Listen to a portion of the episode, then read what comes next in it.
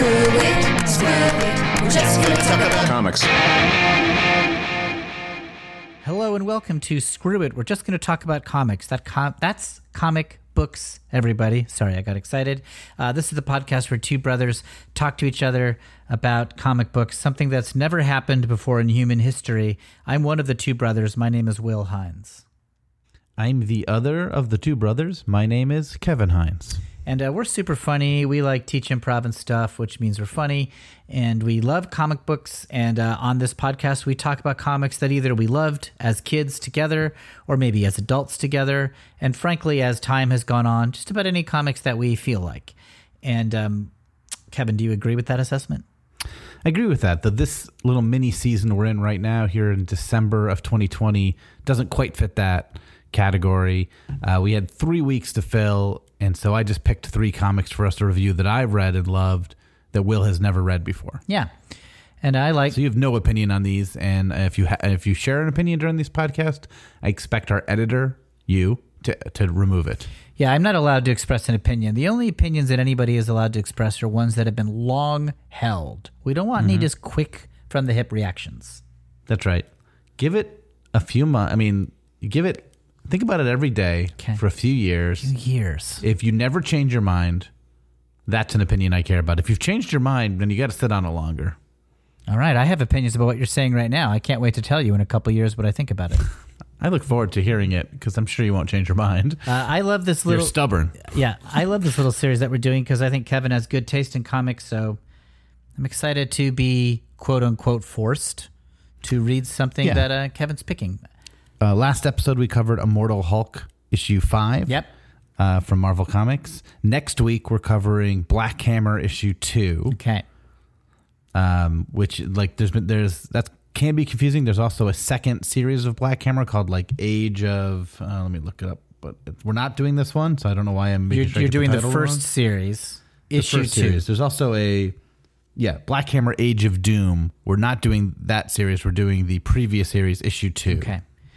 That's next week though. Okay. This week we're doing a comic uh, that's less popular, I think, than either of those. I think it's really great. Uh, I don't really know how it's selling. Um, it's only just started. It's called Bang.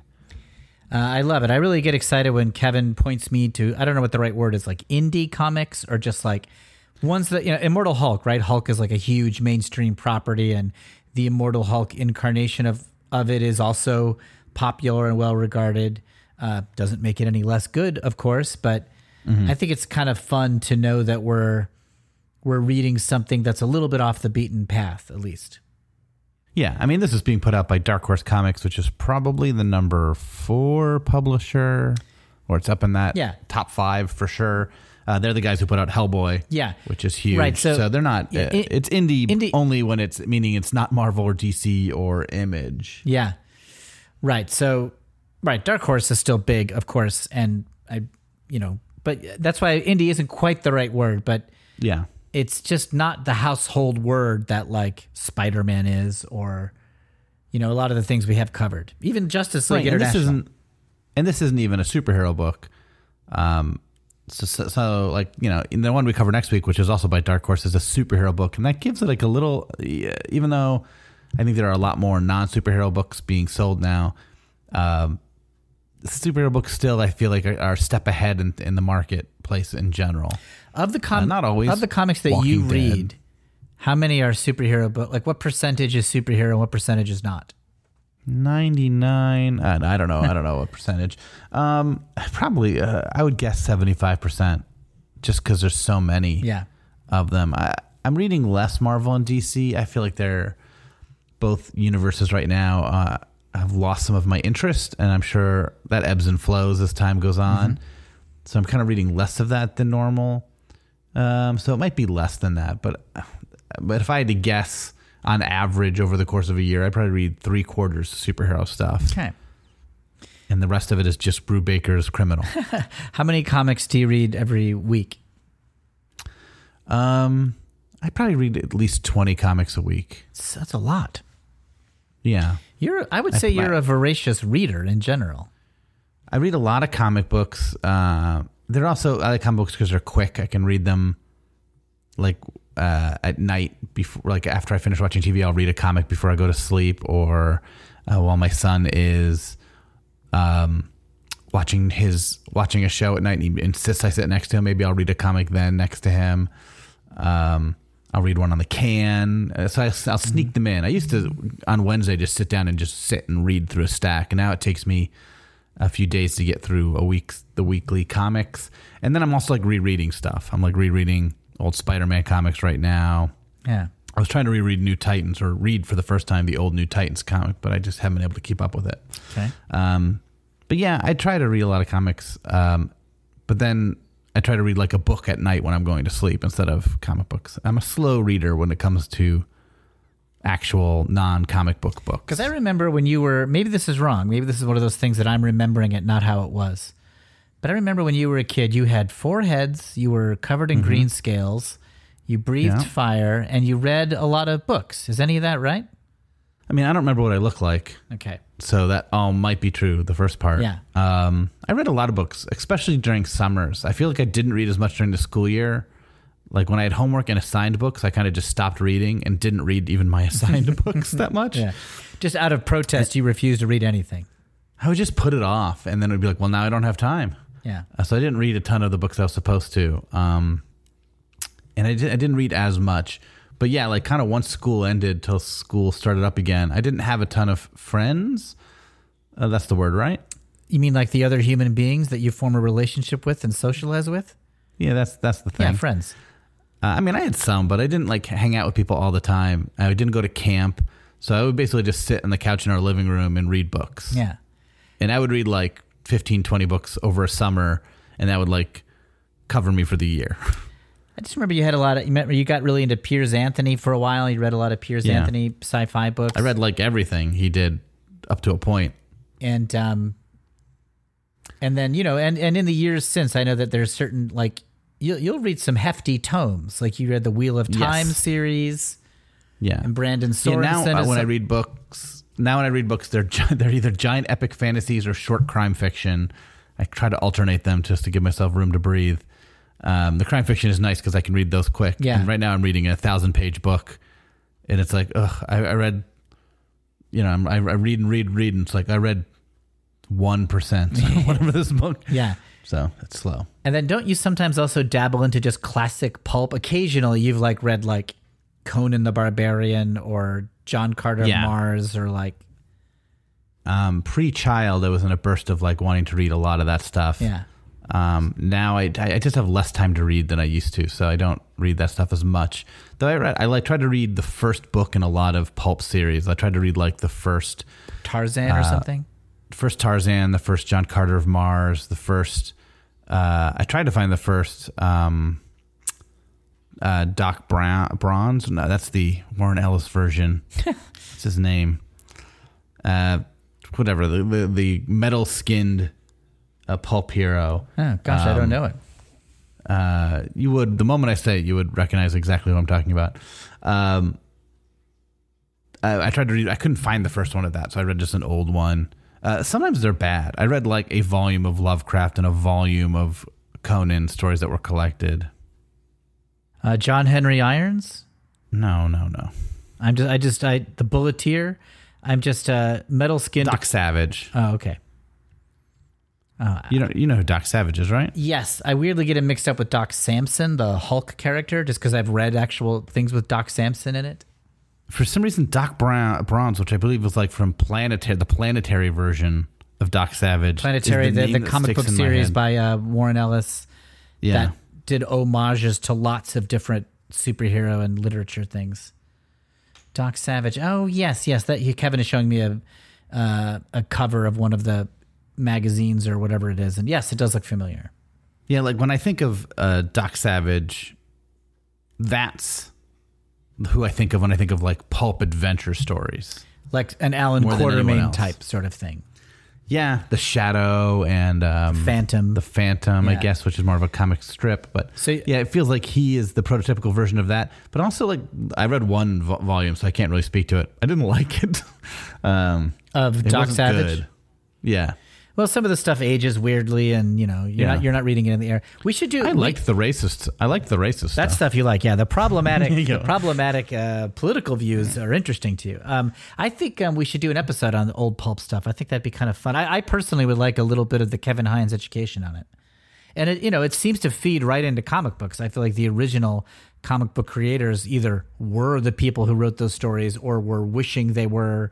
Certainly, Stan Lee was inspired by a lot of them. Sure. Uh, I mean, Edgar Rice Burroughs is basically doing superhero books in a way. Tarzan Yeah. and John Carter feel like superheroes. They feel like Adam Strange and uh, Aquaman to some extent. Yeah, that could be fun. Anyway, I, I'm putting it out there, universe. My brother should be the editor of a comic book line. He is, I think, the most qualified man on the planet Earth. Uh, in terms of having Never edited anything or published anything. from when he walked into Outer Limits Comics as a um, probably an eight year old, uh, has never stopped reading comics. Any, you know, has never has never broken from reading comics. Has read almost everything, and has read even actual real books that influenced comics. so Wow, I didn't know that was a ca- uh, not many have. a lot Not of many editors. have. A lot of editors are like, "Oh, we have to read books too." So anyway, that's my pitch. That's this this podcast will be a success if Kevin is in charge of Marvel Comics. That's the uh, that one, the number one uh, most successful comic book and universe. the movies. I would ruin Marvel so fast if I had like complete control. I mean, anybody would, I think, if they had complete control. Well, the first thing I would do is no more, no more uh, shared universe.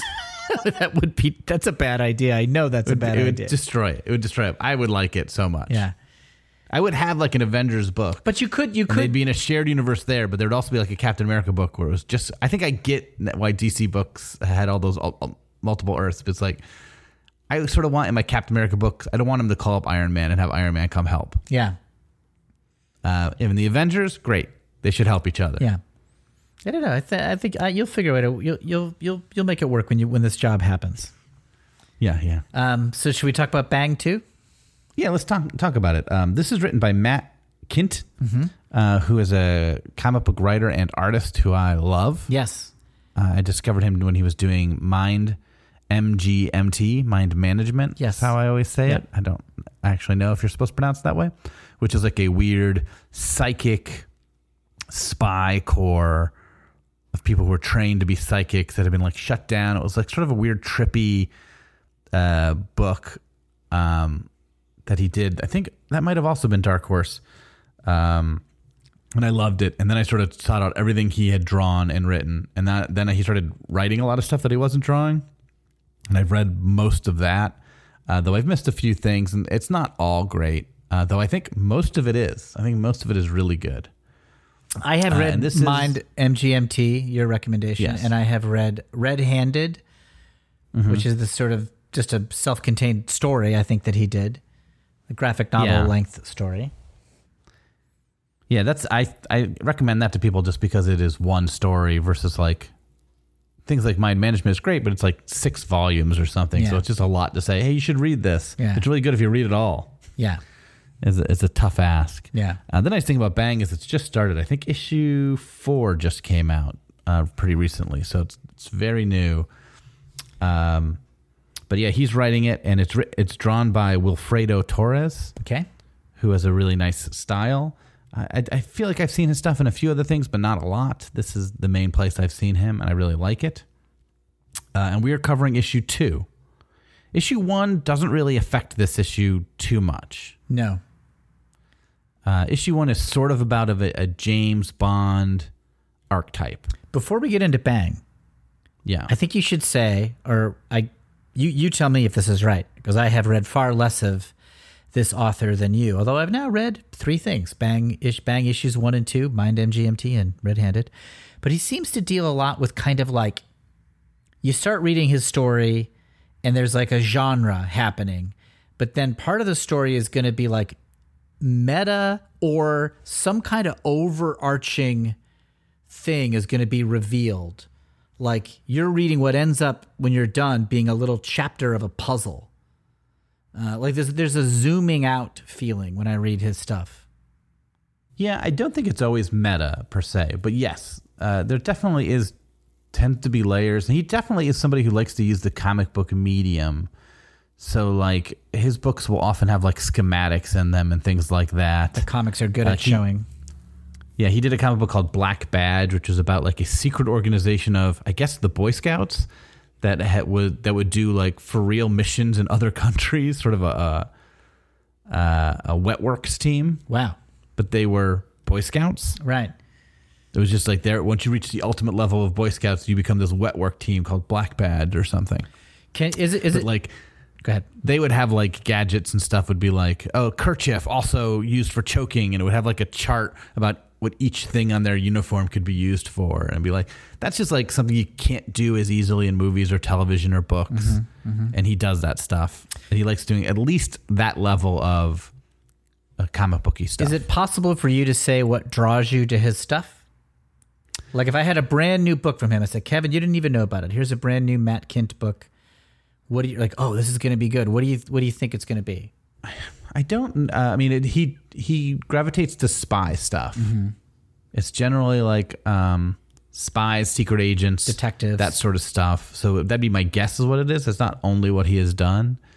Um, so that'd be if I had to guess what kind of book it was going to be. It'd probably be that. Part of it is just that uh, he's not he's dealing with genres that not a lot of comic books deal with. So that's fun always, just to read like Yeah. a well well done comic book in a genre that's not superheroes or um, like I've read a lot of crime fiction now. So just because of Brubaker, there's a little mini renaissance of that. There's still not much, Yeah. but he doesn't even hit on that. He's not doing like a zombie book, which is like Walking Dead sort of has done perfectly. Yeah. So he's doing sort of these untapped ones. He also just does them well, like this sort of feeling of uh, I don't know who to trust or what's really going on or or who to believe. Like that sort of um, Mission Impossible. Like at any moment, someone could take off a mask and be somebody else. yeah. and it feels earned.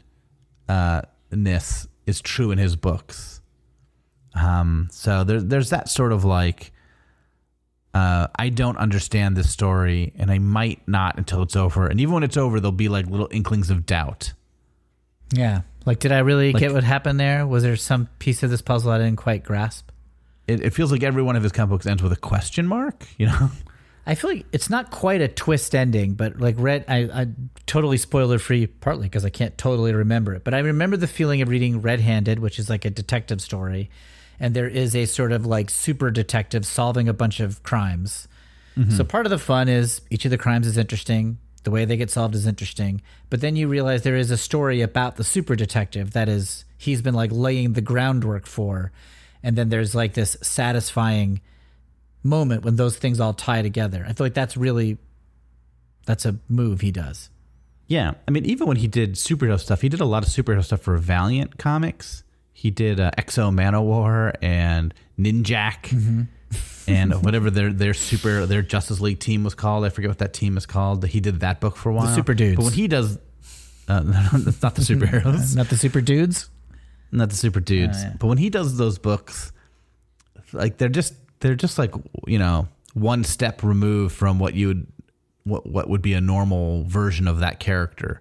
So his Ninjak steered deep into the spy stuff. His X-O Manowar was like completely on another planet, never came to Earth. Um, his superhero team was sort of like like more about the Shield agency that ran them, that was manipulating them into doing what they needed them to do. Yeah. uh, than just like going out and fighting the good fight Okay. and he did like one about a, a called Divinity about a Russian cosmonaut that traveled to the ends of the universe and was changed and they came back as some sort of like Doctor Manhattan like level Uber character. Wow. And that was like really cool too. But it's like that isn't normal superhero stuff. In the same way that like Alan Moore superhero stuff stopped being just good superhero stuff, it just became sort of like explorations of ideas Yeah. using superheroes. Right. His stuff does that too. All right. Now I feel we're set up to do talk about Bang. Great. Um, so yeah, so issue one was ostensibly following a James Bond archetype. Yeah. Thomas Cord.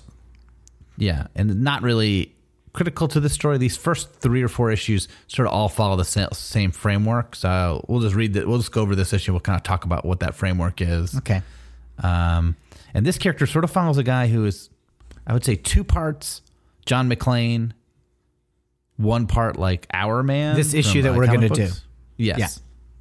He's he's a barefoot ex cop, divorced ex cop, That's but he also has like these things that augment his abilities. so the bare, barefoot ex cop. That's obviously very diehard.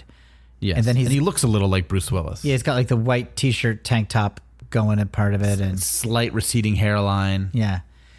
And then he has got these little vials that give him temporary powers. Right. He's got three inhalers. One gives him like strength, one makes him smarter, and one enhances his senses. Yeah. And they last for about an hour. And he can't mix them. he can't mix them and he needs a he needs to come down. After he uses one, he needs like 24 hours to come down. And if he mixes them, he goes psychotic. Right. We don't know any of that when this story starts. This is all revealed in what we're about to go through. Yeah, it's a really fun character. It's a character that's so cool that if this was just a straight story about that character, I'd be into reading that. Um, let's so um, I guess let's go let's go through it. yeah. Uh, and all of these issues so far uh, start with like a page from a, a story, a, a book, Yeah. It, as if he's like a character from a novel or from a pulp novel. So this is like a page of a, a John Shaw adventure. yeah, which is describing it describe you know, once we finished reading this page we realized, oh yeah, that is the point in the action we're picking up on. Right. It's as if now the comic book is taking over from where this book, en- this page in the book ends. Right. Um Uh, we see, and we cut to John Shaw, uh, barefoot on a train. Right. He's Yep, on a train. He's on a train, and it's drawn upside down, so that in the very top panel on the page is his feet. So we see that they're barefoot on the floor. Very die hard. yeah. Unlike John McClane, who's just barefoot in one movie against his better judgment, this character chooses to be barefoot, refuses to wear shoes. Yeah. And it's very fun. Yeah, and he gives a little philosophy for it in the, on the first page. He likes being barefoot because it keeps him like present, and he can feel the movement and vibrations in the ground. And he says that it makes sure that every step he takes is deliberate. It's a fun way to take the uh, John McClane character and just be like, because obviously they've done a bunch of movies with John McClane uh, uh, and s- similar movies to that. And the thing they always hone in on when they do a similar movie to Die Hard is like, oh, trapped in a building.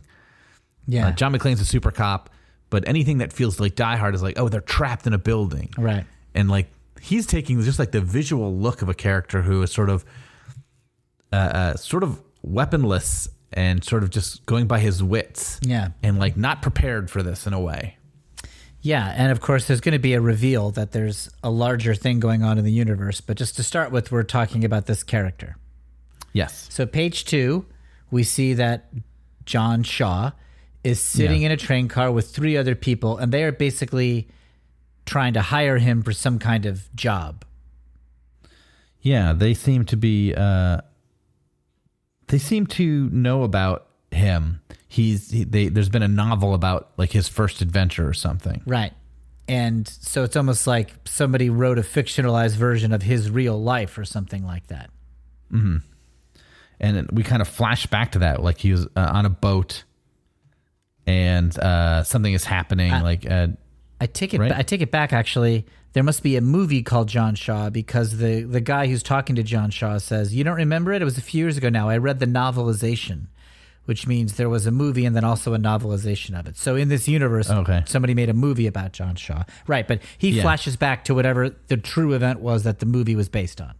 yeah he's he's like rubbing his head when they're talking about him just for like he doesn't want to deal with this Yeah.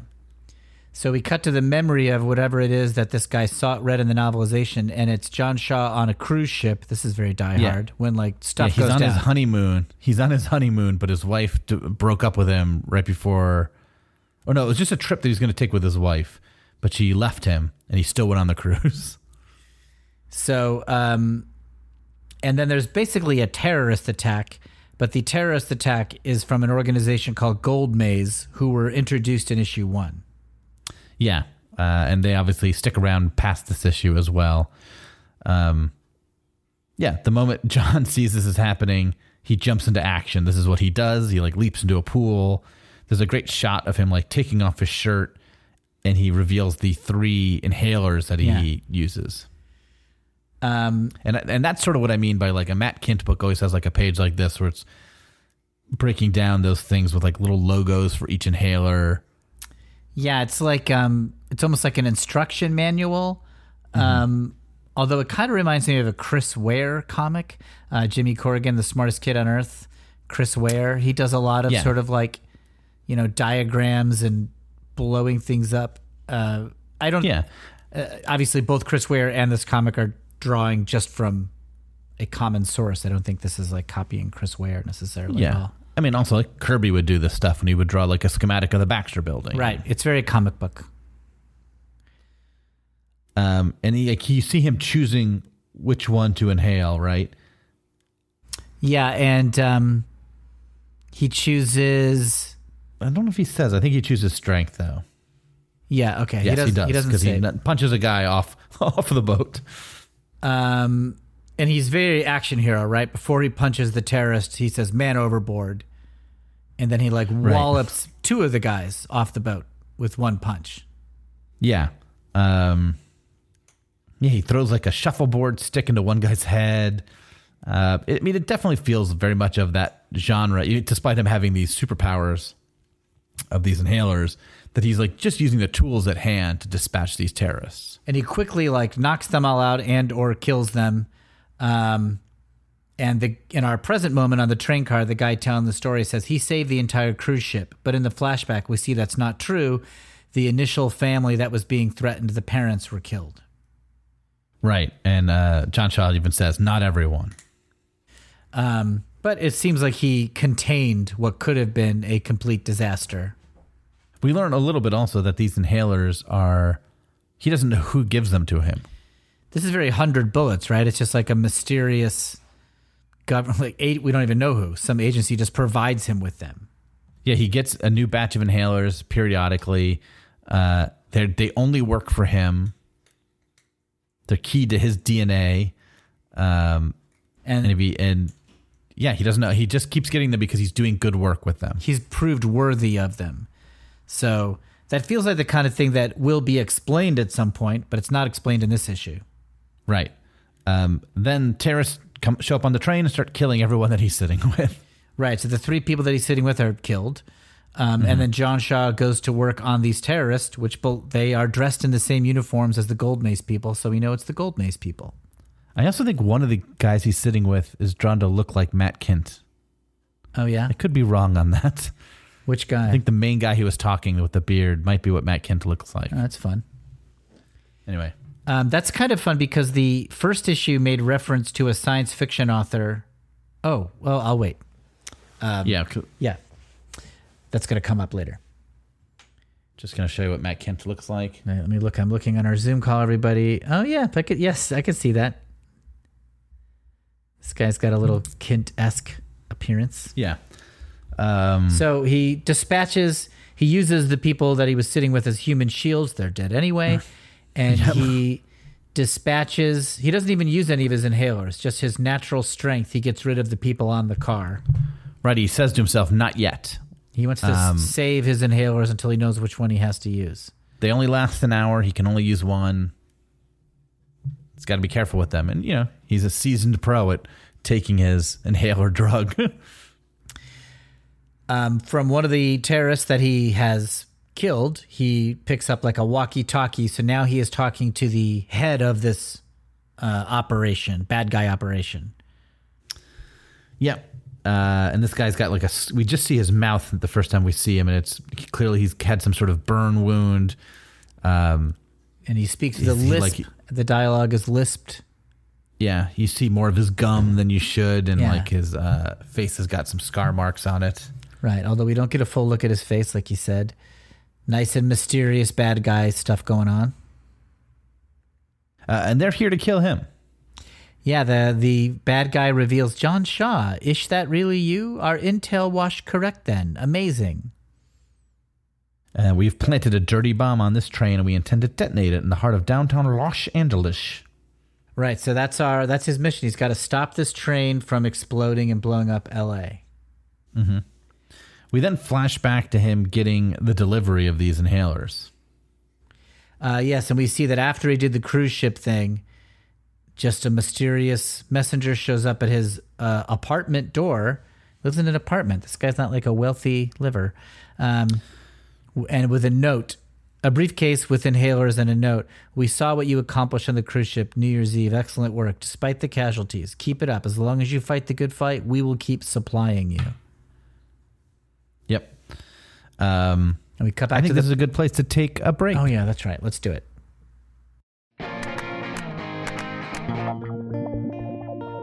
Hey, it's us again, your hosts, Kevin and Will Hines, and we want to hear from you. That's right. You can email us at screwitspidey at gmail.com. You can tweet at us at screwitcomics.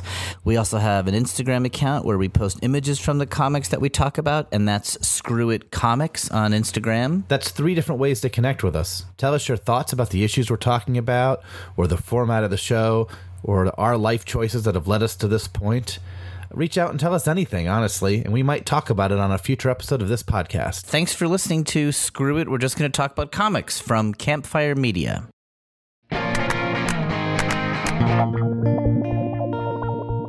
Well, we're back. Yeah. Uh, uh, John Shaw has chosen which inhaler he's going to take. Tactics, the intelligence expanding one. Yeah. So, and now he moves to the top of the train to dispose of the bad guys that are out to kill him and to prevent the dirty bomb from uh, going off in downtown Los Angeles. Yeah. Like we see in his brain a schematic of the train and of maps as, as he's trying to like figure out the best way to save the day. Yeah, there is an accurate subway map of Los Angeles. I say that as a resident of Los Angeles. He just is sort of able to. our different cities that we live in really pays off. Yeah. One of us can really report on We're one of the cities we live in. twice as likely to recognize any subway map that a comic book refers to.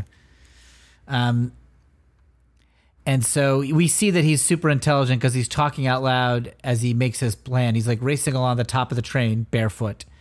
And the things he's saying are like, bomb must be in the engine room. They're going to detonate before we get to the city and let the momentum carry it to town. With crosswinds, it's going to devastate the entire coast. Got less time than I thought. So that's like super brain at work. Yep. Uh, he runs into two terrorists who pull guns on him. He's sort of worried that he wishes he had the strength right now. Yeah. Um, but he's able to sort of dodge the bullets by hanging on the side of the train and then reaching up as he's hanging action movie style by the side and pulling one terrorist over his head uh, and throws him down a cliff they are conveniently passing. Which that's very mission impossible. Yeah. Uh, it- it's it's also very Bruce Willis, right? He's like hanging on the edge of a train, barely, uh, you know. That's true. At this point, he doesn't have any strength. He's just hanging there. And he he gets lucky that this guy leans over close enough for him to grab the gun and pull him down. Every action movie, I'm impressed at the shoulder work going on, the pull ups that these guys must have done. Yeah, exactly. Um, the the the arch villain of this, who's got like this scarred face. We also see his eye is sort of damaged as well. He can't open his. Uh, A little bit, little bit of a two face look kind of going.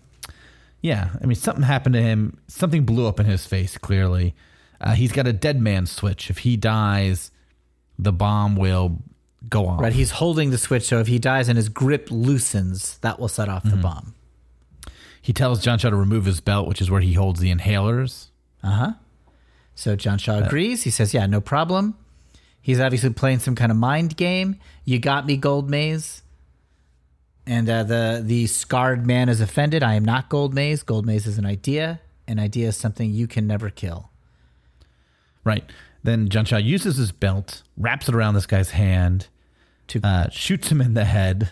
Yeah, Basically, uses the, the belt to sort of hold the dead man switch closed. Yeah, and then shoots him in the head, and then pulls away the detonator and, and keeps it closed with his own grip. Yep.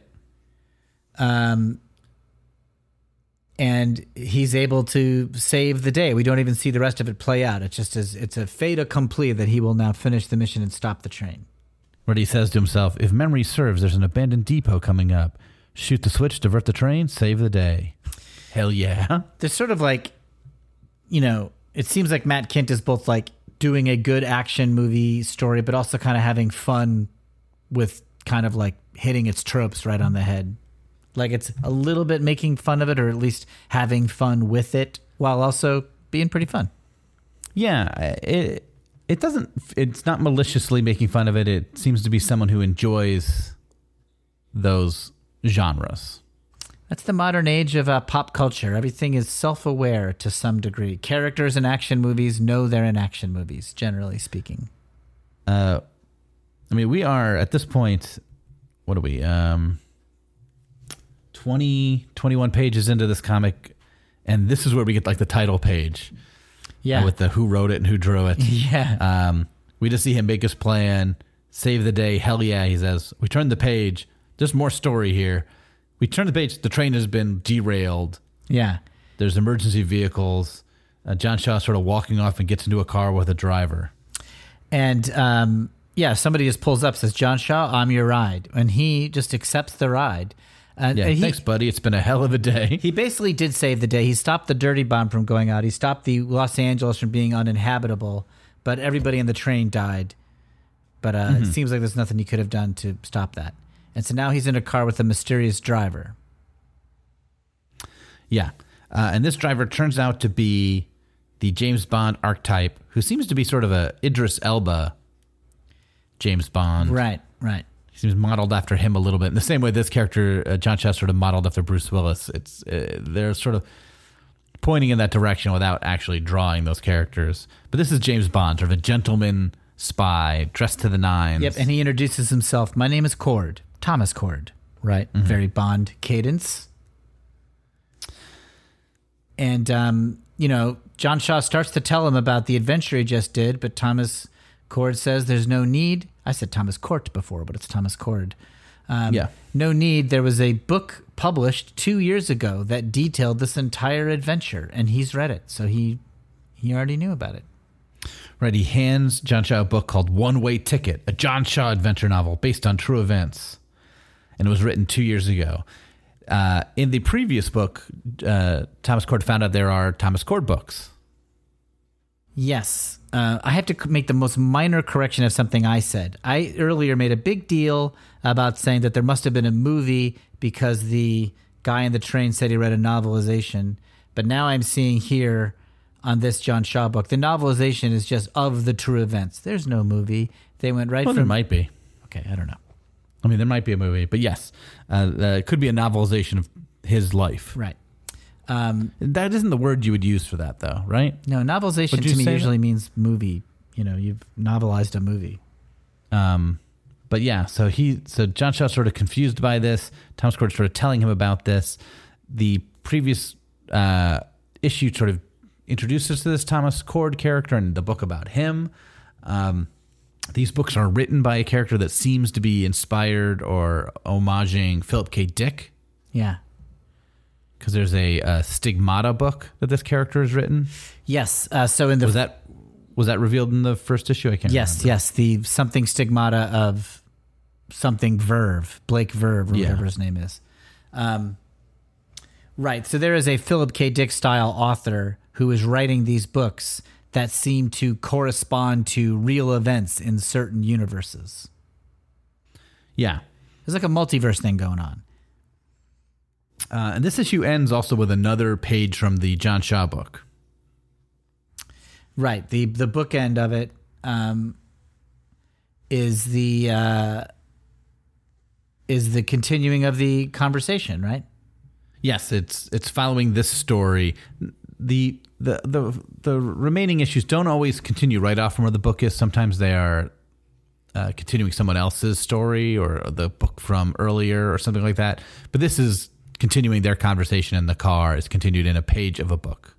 So one way ticket also detailed this conversation. It seems. what we realize after reading the first two issues is that this Philip K. Dick author, his books describe a series of adventure heroes, and they sort of exist and are able to work together as a team against Gold Maze. Yeah, Thomas Cord seems to be gathering all the characters from these books. The next issue is about a character uh, that uh, the closest archetype to her is Knight Rider, but it is it's way beyond that. She's got like some super high tech car and like an exosuit and all this other stuff. She's really cool. And then the one after that sort of is uh, uh, sort of a, a Hercule Poirot, Agatha Christie archetype. Okay. super spy, super smart detective, but like an elderly woman. That's Miss Marple. Uh, Miss Marple, Yeah. great, yeah, like that as well. But there's more to her too. Um, Each one of these characters isn't just one of these archetypes. There's layers to them beyond that. Yeah. that just feels like a starting place for them. Yeah. Um, Pretty fun. And so maybe issue five is out because I feel like uh, uh, those four have each had solo issues, and I've read one where they kind of work together. And but there's something else going on with this Philip Verve guy. They don't really know what's going on, Yeah. and it's slowly being. And I don't know how long this series is. I don't know if this is an ongoing. Uh, a lot of Matt Kindt stuff. Not none of it is super ongoing. Like he often does like 12 issue stories or 30 issue stories or somewhere in that range. Okay.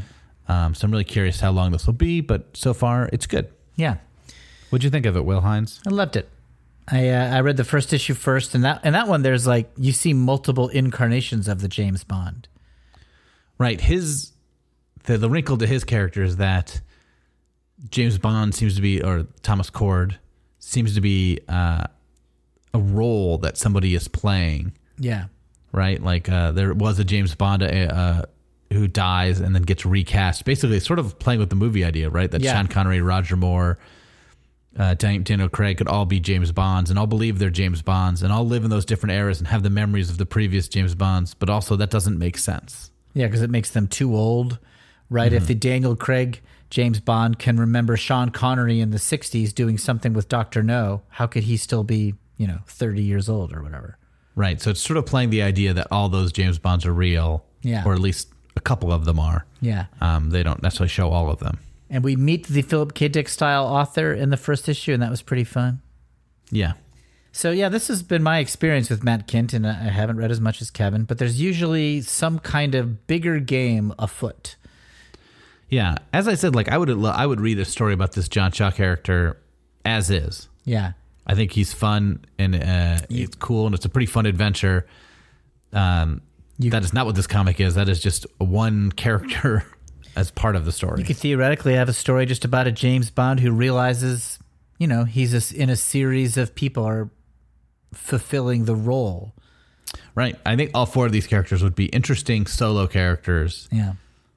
Um but you know that's not what this story is which is great i love a book where it's like uh, each one of these uh, we talked about this when we were doing sandman we talked about it a lot with these great comics like each one of these characters is feels like enough to sustain a hundred stories Right. They're sort of they're fully realized pretty quickly. yeah Um. Yeah. Um, in Sandman's case, he leverages a lot of things from mythology. Uh, Matt Kindt is leveraging sort of like pulp genre archetypes. yeah Yeah. uh, i really recommend anything matt kindt does almost anything uh, i think you can't go wrong if his name is on it it's worth checking out i'd say All right. Well, that's Bang too. Um, yeah, really fun. I I I really liked it. Um, I like. Uh, I don't know what the right word is. Like complicated stories. It's not quite complicated. It's not. It doesn't feel as complicated as like Watchmen does, for example. But I like. Yeah. I like when there's a little puzzle to kind of work out. You know, a mystery or some sort of thing to be revealed. That's always. I enjoy that. Yeah, there's there's layers to the to the story and a lot of Matt Kindt's work, um, but I think they're fun even if you just go like I'm not going to think about that stuff. Or like I trust that it'll be. Expl- I'll know it when I need to know it. Yeah. Um, some of his stuff, uh, like I said, Mind Management is such a weird book that even by the end I'm like I still don't know if I fully got that book, Yeah. but I enjoyed the characters and the moments enough, and it sort of made sense overall. yeah. Uh, but it would there were so many like switches and double flips. I'd be like, I, I don't, re- I don't really know who's who's good anymore. Um, it is pretty fun when somebody like writes in a genre but does not feel obligated to play by all of the genre's rules and kind of just takes the fun part they think is fun and throws in Yeah. something else. Some of my favorite mean- comic books, Love and Rockets by Los Bros Hernandez, especially in the early days, they would be pretty cavalier about mixing like superhero stuff, spy adventure stuff, teen drama, angsty, artsy stuff. Just they would just throw it all in a pot, and they didn't bother to walk you to hold your hand as that changed. I mean, there's also something fun about teaming as these characters team up. Seeing like a James Bond team up with John McClane is a fun idea, sort of like a League of Extraordinary Gentlemen Yeah, uh, thing where it's like, oh, it's fun just to see these characters are all in the same world and doing something together. That'd be fun. Like, it would be fun to see Daniel Craig and Bruce. I mean, I guess that's uh, what's that? What's that Sylvester Stallone mo- movie series with The like thirty action heroes? Uh, the Expendables, yeah, Yeah. It's a little bit of that, but it's like with if you put specific characters in, there's something very fun about that. yeah, If you had like the Terminator uh, working alongside Rambo and John Yeah. McClane, there's something fun about that that would probably break all those universes. yeah, But if it was a good, fun story, you'd maybe forgive it. Yeah. So I really enjoyed it. I, I'll, pro- I'll probably read more. Uh, we've got some emails, Will. Let's do it. Uh, if you want to email us, email us at screwitspidey at gmail.com. That's how these people emailed me. Yeah, please email us. Email us what you think about. Well, you can if you read Bang Number Two or Matt Kindt uh, or um, Immortal Hulk or Sandman or any comic books. Um, let us know what you think. And if you're just you just want to say hi, I don't know, give it give it a shot. Send drop us a line. We also have an Instagram, Screw It Comics, where Kevin will put uh, screenshots of what we're talking about. And uh, there's also on our Instagram we have Screw It Recent, which are just the comics he tends to be enjoying, kind of like the ones we're reading in this little mini season. And then uh, Everything that we're reading here probably showed up in Screw It Recent. yeah, this is kind of like a, a Screw It Recent little mini season. And then we also have a Screw It Spidey Instagram just to keep it confusing. Yeah. Um, but and then we have a Screw It Comics Twitter. So just to go over that again, Screw It Spidey is our Gmail, Screw It Comics is our main Instagram and our Twitter. And then for our super hardcore fans, we got Screw It Spidey and Screw It Recent also on Instagram. yeah. If you're not getting enough comic panels in your Instagram feed, follow all of them. Yeah. Uh, first email is from uh, Patrick McMullen.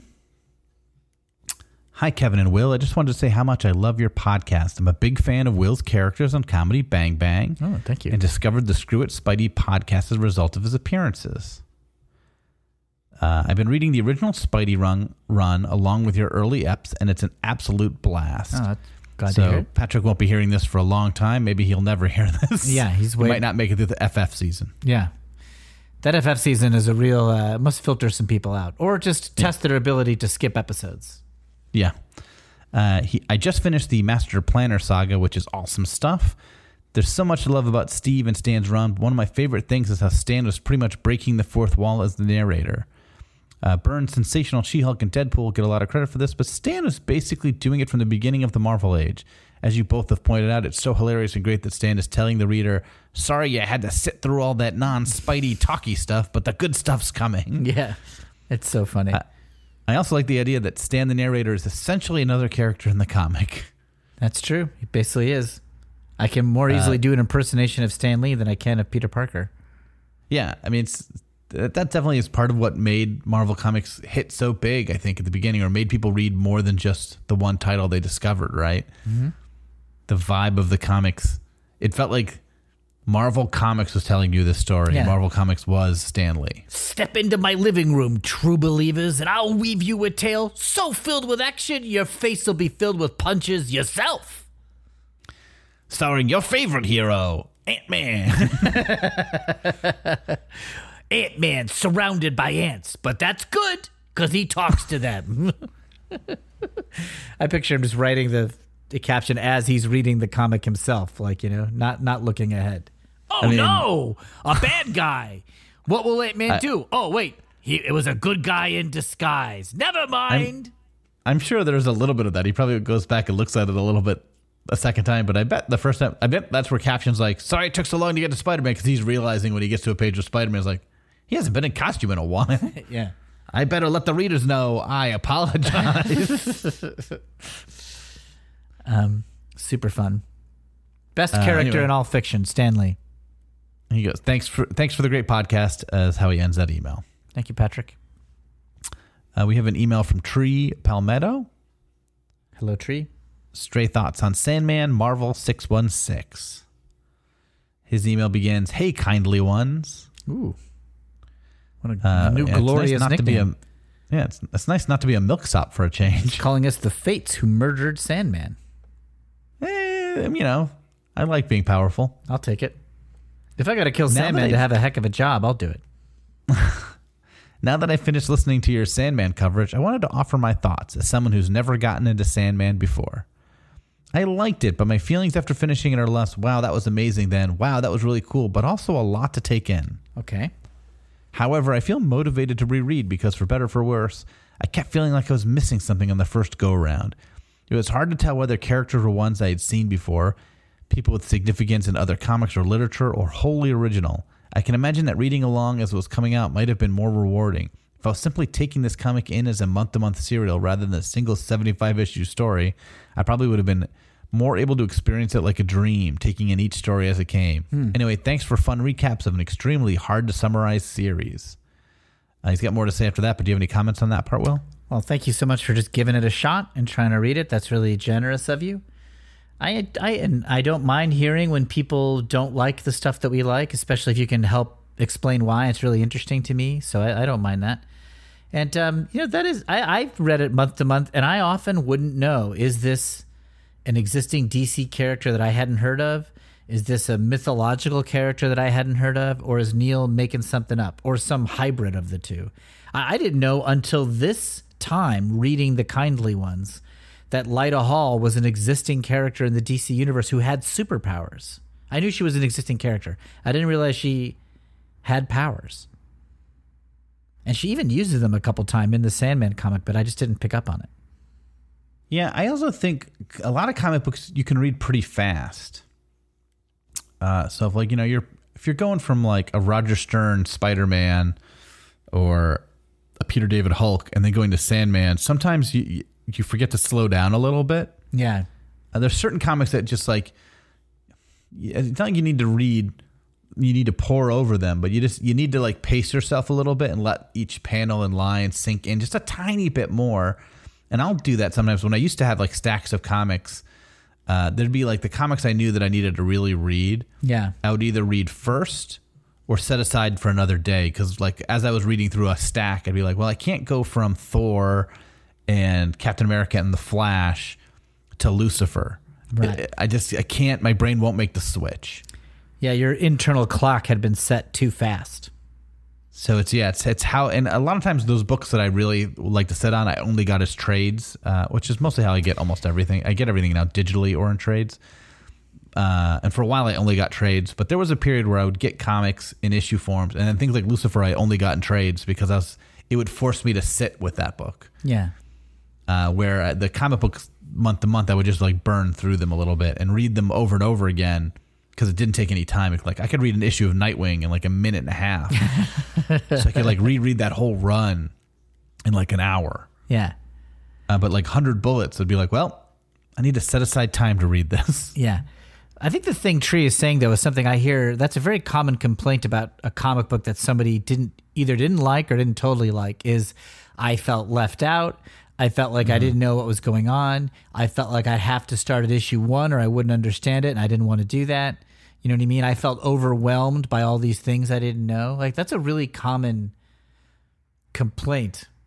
It is. I think it is a modern complaint more than a past complaint. I really do think this, like the ability to have access to everything, that everything is reprinted, that everything is on Netflix, that like whatever medium you want can be gotten so easily that it's you're just used to being able to start at episode one. And some books are written. I think Neil Gaiman wrote this book like there. It Sandman reads like there were a thousand issues of Sandman before that one Right. And it's coming back from a hiatus because he had been trapped for whatever 60 years Yeah. and now he's we're going to start doing more sandman comics which is not true uh, but it does feel like you're not getting the whole story there are lots of untold tales of morpheus I mean, there is the annotated Sandman that got published, which is like a guy just meticulously wrote footnotes for every issue of Sandman, basically telling you which characters were references to what. Um, Yeah. and I they, they were online initially, so I would read the annotated Sandman stuff online at some point, like in the late '90s, early 2000s. Um, So that that book in particular is pretty rife with the feeling of I should know what this is. No, but I get that, but I but I think you're supposed to have that feeling. Yeah. I think you're supposed to read it and go, "Oh, there's a lot I don't know." I mean, it, you have to hope that the author and artist are telling you what you need to know for that issue. Um, if they're doing their Yeah. job, at least you know that that's what should happen. Um, Yeah, it's they're telling you a story, but they're also like tantalizing, saying like, "Oh, there's all these other things." Uh, Uh, like thinking about the issue that we read with um, uh, uh, Hobbes when he runs into Johanna Constantine, Constantine, yeah, and then we, we hear in the next the next page like it's like, "Oh yeah, I, I ran into her again and dealt with her," but like that story hadn't been told yet at that point, right. it might e- even if it had never been told like that works for me in a way of just being like oh yeah he still had adventures in the hundred years since the last time and those And- would come up in their conversation and of course- i don't necessarily need to see them Johanna Constantine herself is a reference to John Constantine. Right. She is an ancestor of this character that you could already know, John Constantine. Although when I initially read the Hob issue, I do not think I knew of John Constantine. He does appear in an earlier Sandman issue, but I hadn't read that one yet. yeah and i probably hadn't we hadn't read Sand, uh, swamp thing at that point and i definitely hadn't read hellblazer at that point Right. So that is just kind of part of the part of the meal when you're reading a Sandman issue Yeah. is like not totally knowing what's where is this person from. uh, but i always think about like when we started reading spider-man comics uh, from the comic book shop Yes. and I just always think about like by the by the time we were buying or the time I was buying and reading issues, he was in an alien black costume back from the uh, the Civil War, not speaking to Aunt May. They weren't talking. He was living in an apartment in the city alone. Uh, sort of had a romance going with the Black Cat, a character I'd never heard of. They're trying to figure out the identity of the hobgoblin, somebody we had never heard of. Yeah, there's no Green Goblin. Yeah. Uh, and it, it just sort of like, but I don't remember being like, oh, well, I can't follow this. I remember being like, this is great. Uh, I can't wait to learn more about all these things. Because that, I think that was the only way to read a comic book then. If you weren't willing to sort of let go of that stuff, uh, you couldn't read it because there were no reprints. Yeah. Guess what we're saying is uh, don't be crybabies, kids. When we were when we were kids, we had to tough it out, so you can tough it out too. I'm sure I brought it up on this podcast before, but when I started watching The Wire, one of the more complicated shows to ever exist, I started on season three. and I followed it. Yeah. Like I definitely knew like there's stuff I'm missing from previous seasons, but and I don't think you could start in the middle of a Wire season, but I do think you could watch any of those seasons of The Wire from from if you watch just the season. If you just watch just season 4, it makes sense. Yeah. Because when you watch episode 1 of season 1, you don't know what's going on. Yeah. it drops you in the deep end and it's like episode 3 of the first season where before you're like, "Oh, I sort of get what this season's go, who these characters are." When I watched season 1, I already knew the characters cuz I'd watched season 3. Yeah. But a lot of complaints about people who tried The Wire were like, oh, it doesn't, you have to kind of watch three episodes before it really starts sinking in. Uh, I watched Deadwood starting with season two. Oh, interesting. That's just like when I had HBO and I was like, I don't own the DVD sets. There isn't streaming. I don't want to wait for reruns of the show, which HBO would do. They would do like marathons and stuff. I was Yeah. like, I'd rather just watch this season of a show everyone loves. And they held up. They held up really good. And then I would just kind of go back and watch the prequel seasons in my mind. yeah. So Tree, we don't agree with anything you're saying. Well, I don't. Everyone else in the world does, is the problem. No, thank you so much for trying it out and sharing your opinion with us, Tree. Um, I also think Sandman is the book that rewards you by rereading it multiple times. For sure. It's like Watchmen that way. It's like every time you read it, you'll get something else from it. Yeah. Uh, he goes on. Uh, he has a second paragraph. I also want to know if either of you have checked out the new Marvel's 616 show on Disney Plus. Will I have not? I've I've seen it in my little menu of shows and I haven't watched it. Okay. It's a kind of randomly organized documentary series about various aspects of Marvel. I really enjoyed the episode about women at Marvel, directed by Gillian Jacobs, especially the conversations between the Power Pack creative team and Ann Nocenti. Oh, I gotta see that. Uh, but the episode that seems to have Twitter buzzing is all about Dan Slott's inability to meet deadlines or write his own dialogue. It's exaggerated for laughs, and obviously Slott has written some great comics, but it seems to be genuinely upsetting people that this aging white dude can take so long to write one issue when collaborators are depending on him. Because Slott is one of the last writers who uses a version of the Marvel method. The episode also defines, definitely illustrates how the method puts undue toll on the artists, but of course they don't really talk about how this played out poorly in Stan Lee's treatment of his collaborators. Worth a watch. Well, I'm intrigued. I've heard about this Dan Slott episode. I haven't seen it, but it feels like it is just a televised version of those Stan Lee how uh, an issue of Spider-Man is made, Okay.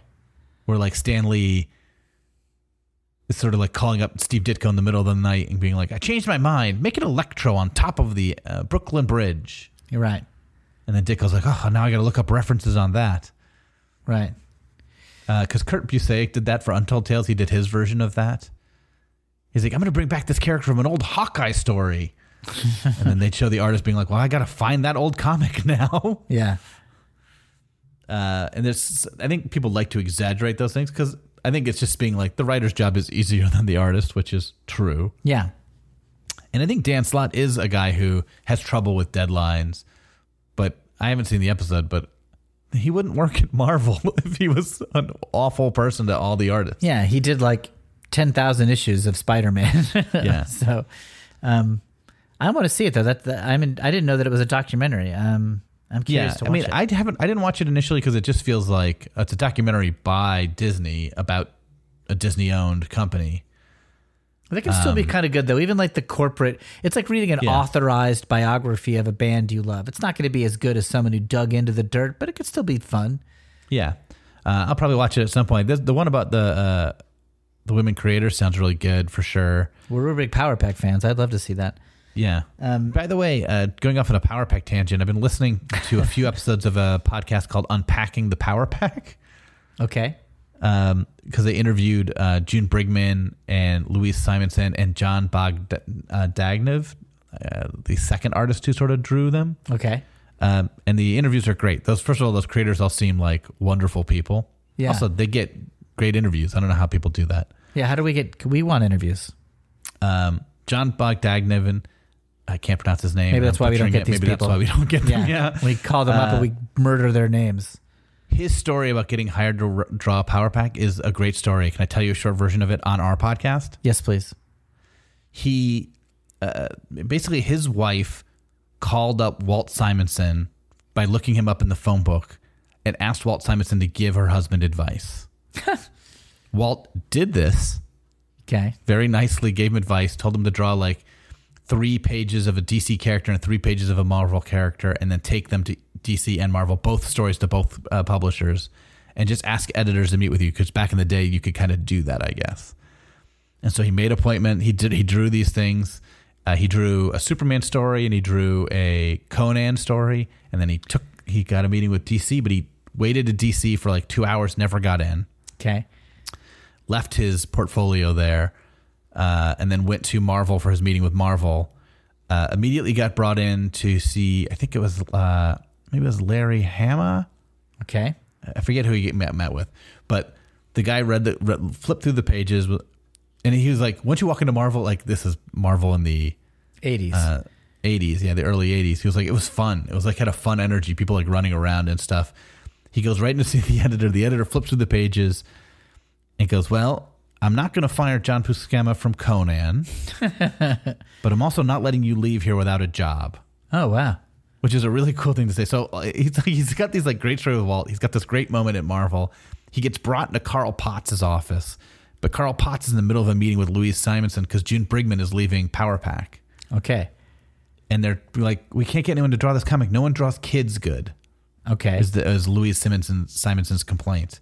Louise Simonson, wife of Walt Simonson, right. Uh, and uh, while they're flipping through this, while they're doing this, Carl Potts is sort of absent-mindedly flipping through this portfolio, and Louise Simonson sees like a sketch of kids that John had just left in there, not part of the two, three issue, th- three page things, but just like a sketch of some kids playing on the beach he had done. She's like, "Those kids are good. Let this guy draw Power Pack." He's like, "Okay." That's how he got the job. Amazing. And then he's like, even before I left, like they got to know me a little bit, found out my wife was pregnant, and paid me a higher than uh, entry rate. Wow. Like Louise Simmons, like you can't pay him the entry rate. He's got a pregnant wife. Give him a little bit more. Wow. And I was like, what a cool story. And now he's still friends with Louise and Walt Simonson. And he still seems in awe of them for being his friends. And this guy now has been in the industry forever and drew, he drew like part of the death of Superman. And I mean, this guy's a legit comic Yeah. legend at this point. But it was like I such a it. cool story. So we're plugging another podcast here. This is uh, Unpacking the Power Pack. Yeah. Let's, uh, I'm to check it out. Uh, the inter- I've only listened to the ones where they've interviewed people. We want to interview cool people. If you're someone, Walt Simonson, if you're listening to our podcast, send us an email. We'd like to interview you about Thor or whatever, Fantastic Four or whatever you want to talk about. Yeah. Just you know, your beard. Yeah, you want to talk about your beard? We'll bring you. We'll get all the beards. Get John Byrne in here. Everyone who's got a beard, let's come on and uh, we'll we'll talk about it. Yeah. Uh, our next email is from Dave Ball. Uh, long time listener, first time emailer inner. Oh, he, calls, he says, Hi there, Milksops. Nice. Uh, first off, love the podcast. I first became aware of Will from his appearance on Comedy Bang Bang. Your episode talking about your initiation orientation at Johns Hopkins is still one of the funniest things I've ever heard. Oh, thank you, Larry Chamberlain. Uh, I was delighted to see that you were also a an fan episode of that I had no idea was going to happen. Wait, what is this? This is a thing on Comedy Bang Bang where I was going to do a physical therapist. And my Yeah. idea was, I mean, it wasn't a great idea, but I was like, okay, I'll do a physical therapist. And he's giving out free hugs and it's gotten him into trouble. That's what I thought it was going to be. It's like, okay, I guess. And you know, there's always a lot of improv and stuff. So I was like, that's enough of an idea. So I sit down there and Gabrus, Jon Gabrus, who Kevin was on an improv team Yes. with for years and is friends with. And Ben Rodgers was on this episode too, another friend of ours. Wait, is that right? Am I conflating? I think that's right. Anyway, Gabrus was definitely there. And um, because I was a physical therapist, and before I got to my joke, I think somebody was just like, Oh, where'd you go to medical school? And I was like, Johns Hopkins, which I just picked a school, right? Uh, and then I said, um, Oh, no, I said I went to Southern Connecticut State University Medical School after I went to Johns Hopkins because Johns Hopkins was, I didn't do well and I wanted to do better. I don't remember. I was just making up some silly shit, right? Yeah. And they're like, "What was hard about Johns Hopkins?" I was like, "Oh, right away, I knew it was bad." The, on the day one, the initiation uh, got me good, and I meant to say orientation, but I said initiation, and Gabrus like seized on that. He's like, "Initiation."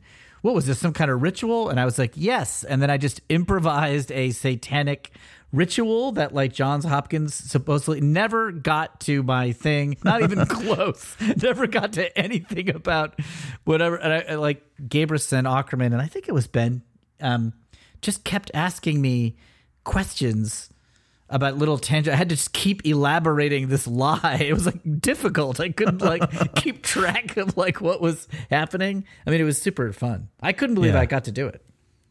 The um that podcast and Gabrus himself are just they don't let you get away with any mistake. No, I mean that's the whole fun of Bang Bang.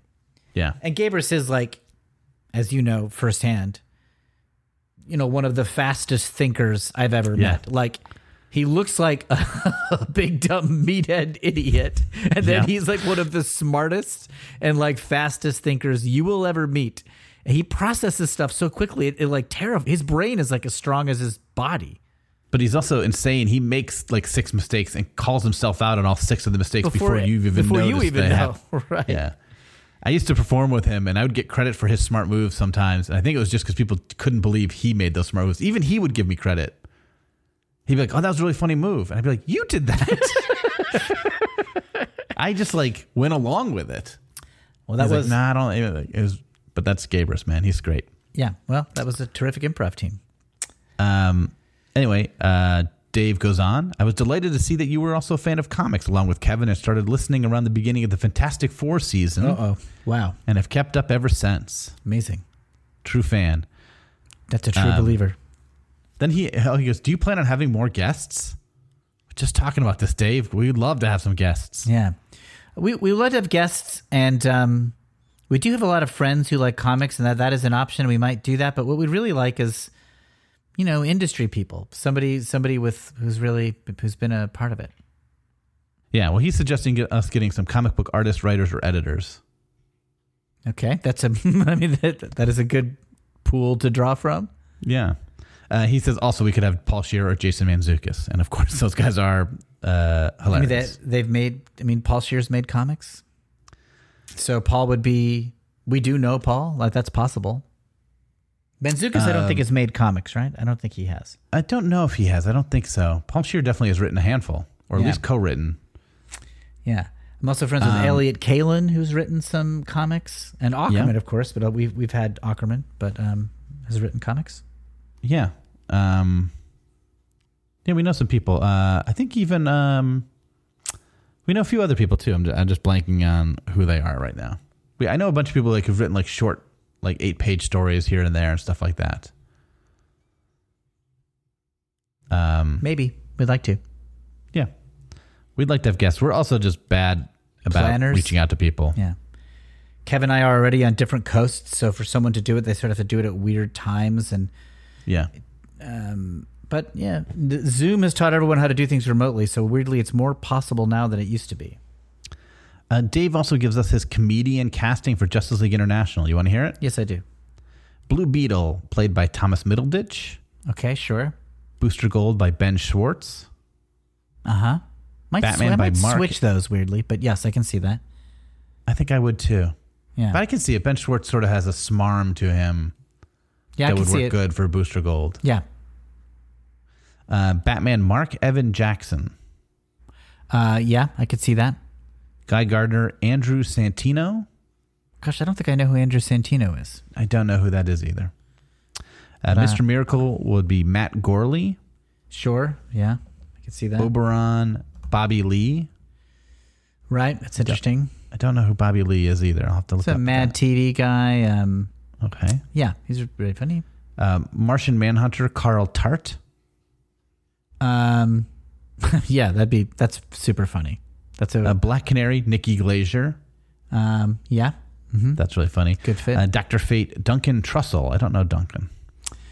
um, that is a real philosopher, right? I think Duncan. I think Duncan Trussell is a um like a guy who talks about like new age stuff. I think he kind of like is Doctor Fate. Oh, okay. Well, I don't know. American actor, wait, no, voice he's- actor, and stand-up comic. Nope. I'm totally wrong. Never Um, mind. That'd be great if he, gives a list of comedians and one philosopher, though. Uh, and Dr. Light Awkwafina. Um, mean, sure, terrific. I'd give Awkwafina any part. She could be all of the parts. She's so funny. Um, anyway, thanks for your time in the podcast. Can't wait for the new season and new story. Peace out, Milk Sops. Thank you. Why did I think Duncan Uh, Trussell and- was a real new age guy? I'm a total idiot. Um, one more email from Benjamin from Ben Suarto. Okay. Um, great. Uh, loved the Sandman season, Kevin. I'm so glad you indulged Will in this. Yes. Uh, I came to Neil Gaiman very late in life, just a few years ago, through his wife, Amanda Palmer, who was one of my favorite artists. They did a tour together, and on the album, Neil read some of his works. I was very impressed and started noticing him more and more. I happened to have been watching Doctor Who for the first time and noticed his name on a few episodes. And then I heard about his Marvel work. I know you don't like 1602. That's me. Uh, Kevin Hines doesn't like 1602. I don't think Will has read it. True. Um, but I thought it was a really beautiful tribute to the Marvel Universe. The Fantastic Four and X Men stories in particular were great distillations of why they're such favorite heroes. Uh, side note, I always thought that the reveal in the comic that the FF had been imprisoned by Doom the whole time would be a cool way to introduce them to the MCU. And I'm realizing, even as he's saying this, I don't remember anything about 1602. um, I remember just not digging it, and it just didn't sink in, and everyone went back to read it again. So Yeah. um, I don't know anything he's talking about here. So he might be right. It might be great. Uh, I don't know if you know the backstory, but 9 11 happened right after he agreed to write it. And so writing a story with guns and explosions felt wrong to him, which is how he chose the medieval setting. Okay. And that's cool. Yeah. Uh, anyway, in my Neil Gaiman book tour, I eventually got to Sandman and it blew me away. I have no idea if he had it in mind when he started or if he just picked up from pieces of each story as he wrote them, but the overarching narrative of Sandman bringing bringing about his own death is so beautifully done. Just landing that is enough to recommend the series to others. But I think what jumped out to me most were the side stories. Neil said in his interviews that he was worried about coming up with stories every week or month or whatever the schedule was. So he came up with a character in a universe that would allow him to tell any story he wanted. I get why you focused on the stories you did for the podcast, but I was wondering if you had any thoughts on some of these one offs that you jumped over. The ones I think about the most are the ones with the cats because it's just so fun and delightfully twisted at the end. Yeah. The story about why Augustus decided to stop the expansion of a Roman Empire. Right. Talk about addressing difficult topics head on, but also casually. And the story about preserving Baghdad as a dream. Oh, contrasting yeah. it against the backdrop of the con- destruction of the first Gulf War. Uh, when he was writing that, made it especially poignant and moving. Are there any particular side stories that have stuck with you? Well, you know, we did the ones that stuck with me, um, but I the ones he's chosen, I heavily considered all of those. You mentioned doing the cat one is one The, you considered. the cat one was like I feel like that is a particularly famous Sandman issue, so it almost felt like responsible to do that one because it's like a a hit. Uh, but I was kind of indulgent on that one. I was like, well, then I, you know, I didn't want to do two from one arc, so I picked the one that was more impactful to me emotionally. Mm-hmm. But the cat one, which is basically like cats once ruled the world, but all the humans got together and dreamed that they ruled. And when all the humans dreamed it successfully, they t- reality shifted, and reality changed so that humans have always been in charge, and so cats are always trying to fall asleep at the same time to have a dream to reclaim reality, which is why cats sleep so much. That's the basically it. But there's sort of a Neil Gaiman like where this little cat goes on a journey to talk to some guru cat and get help and stuff. And it's uh it is great. It's a ter- it's an amazing story. Uh, what do you think of this Augustus one? The Augustus one is basically like Augustus spends a day as a beggar, uh, and he and there's like this street performer who helps him with his makeup, and they hang out during the day, and Augustus does it to get perspective, um, and they talk all day, and Augustus shares his like feelings about Rome, and um, basically reveals that Julius Caesar raped him when he was a boy, uh, and that he thinks that the conquering spirit like allows evil to happen and that Rome should be contained and even ended and he agrees to stop expanding Rome partly to seal its fate. But the child rape scene I felt was maybe beyond our abilities as podcast hosts to like sort of navigate um uh, I was worried that we would bobble it. Um it seemed kind of harsh and um Yeah, we covered an issue with rape as it was, maybe one rape per maybe uh, one rape season. per yeah but um it was a really like powerful story and just an interesting conversation that augustus has with the street performer Mhm. um and the other one back you know what? I should have done the baghdad one. This one i'm gonna totally agree because that is the art is insanely beautiful. And it's basically like baghdad at its peak in its past at this glorious peak one of the kings makes a deal with i think sandman to save it forever as a dream in a bottle so that even in its future when its past is gone it'll be accessible in dreams or something like that. He does some sort of bargain with sandman shortens the time that it is at its peak or something like that in exchange for it living forever in a dream or something like that I, I think I remember that one pretty well. Uh, It's a that one beautiful one. Really great. Um, and there's lots of little side stories and digressions in it. Uh, I think it was an annual or maybe issue 50. It was like an extra size story. And yeah, that's how I remember it. I almost remembered it as like a one shot, but I don't think that's true. But that's how it, I, I remember it as. It was a special issue, and um, uh, what's the name of the gentleman writing this this letter? uh, Ben. Ben, is. Swarto. I think Ben is right. Um, we should have done the Baghdad issue. That's a good call. I mean, some of it was you. You gave yourself a constraint of we did one issue per arc mostly. Uh, we did one extra one for our guest because we let him pick. There's also Um, just like I love so many Sandman stories. I could have done them all. Like every single Yeah. issue, I do really adore. Um, every single one shot issue, and there's more than there's the Johanna Constantine issue. There's the werewolf issue. Uh, there's a lot, but um, I, I sort of was like I'd rather err on the less rather than more, and kind of whet the listener's appetite. And we did enough that I think we either we either intrigued the listeners or we're never going to. I guess. Yeah, we don't want to do another Fantastic Four season where uh, people just give up. Yeah, we overwhelm everybody. So, but I probably should have, probably should have squeezed Bagd, uh, Baghdad in there. well, Ben has one more question playing right into your heart, Will. Okay. Are you ready for it? I am. Also, you've been talking about Love and Rockets from the very beginning of the podcast, but I don't know anything about it. Can you give me the elevator pitch? Yeah. Um, it's it's two, uh, two, two the Love and Rockets is created by two Mexican American brothers, and they each have their own universes that basically do not overlap. So it's two comics in one. And one comic is J is Jaime Hernandez, which is like punk rock LA teens, um, and their kind of soap opera life. And it's a lot of issues of sexuality and love and identity and class and a heavy dose of magic realism thrown in there too. And the art is some of the best art I've ever seen in a comic book. Like Jaime Hernandez's drawing style is my personal favorite. And then his brother, Gilbert Hernandez, does a true full on magic realism fictional Central American village called Palomar, which contains like lots of folk tales and mythical things happening. Um, and each mem and you just meet all these characters in the village and all of their backstories. It's it's more character based and it's kind of plotless, which I think hurt its popularity because it kind of rambles and it's it is challenging to read. Uh, but it is a collection of great moments more than great page turning stories.